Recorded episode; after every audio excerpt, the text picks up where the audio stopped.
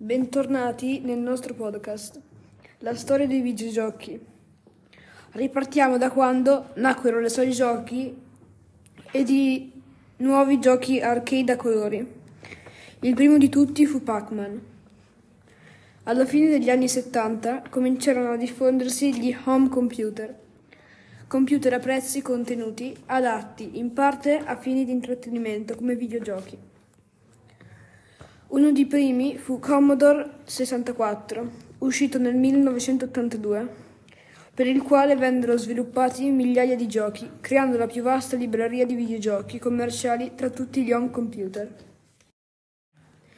Co- poco dopo ci fu la diffusione dei PC compatibili, adatti sia all'uso professionale che a quello domestico, come Amstrad PC 1512 Olivetti PC1, Commodore PC, Amiga e Atari ST, grazie alla quale ci fu una conseguente invenzione, produzione e distribuzione di nuovi videogiochi. La terza generazione di console fu caratterizzata da una console programmabile, cioè dotata di cartucci in grado di contenere videogiochi come Sega Master System e NES. La quarta generazione di console inizia negli anni 90. Si diffondono altre console come Sega Mega Drive e del Super Nintendo, con la diffusione di videogiochi diventati popolarissimi come Dragon Quest, The Legend of Zelda, Super Mario Bros. Cominciò anche la diffusione di console portatili come il Game Boy e o il Game Gear.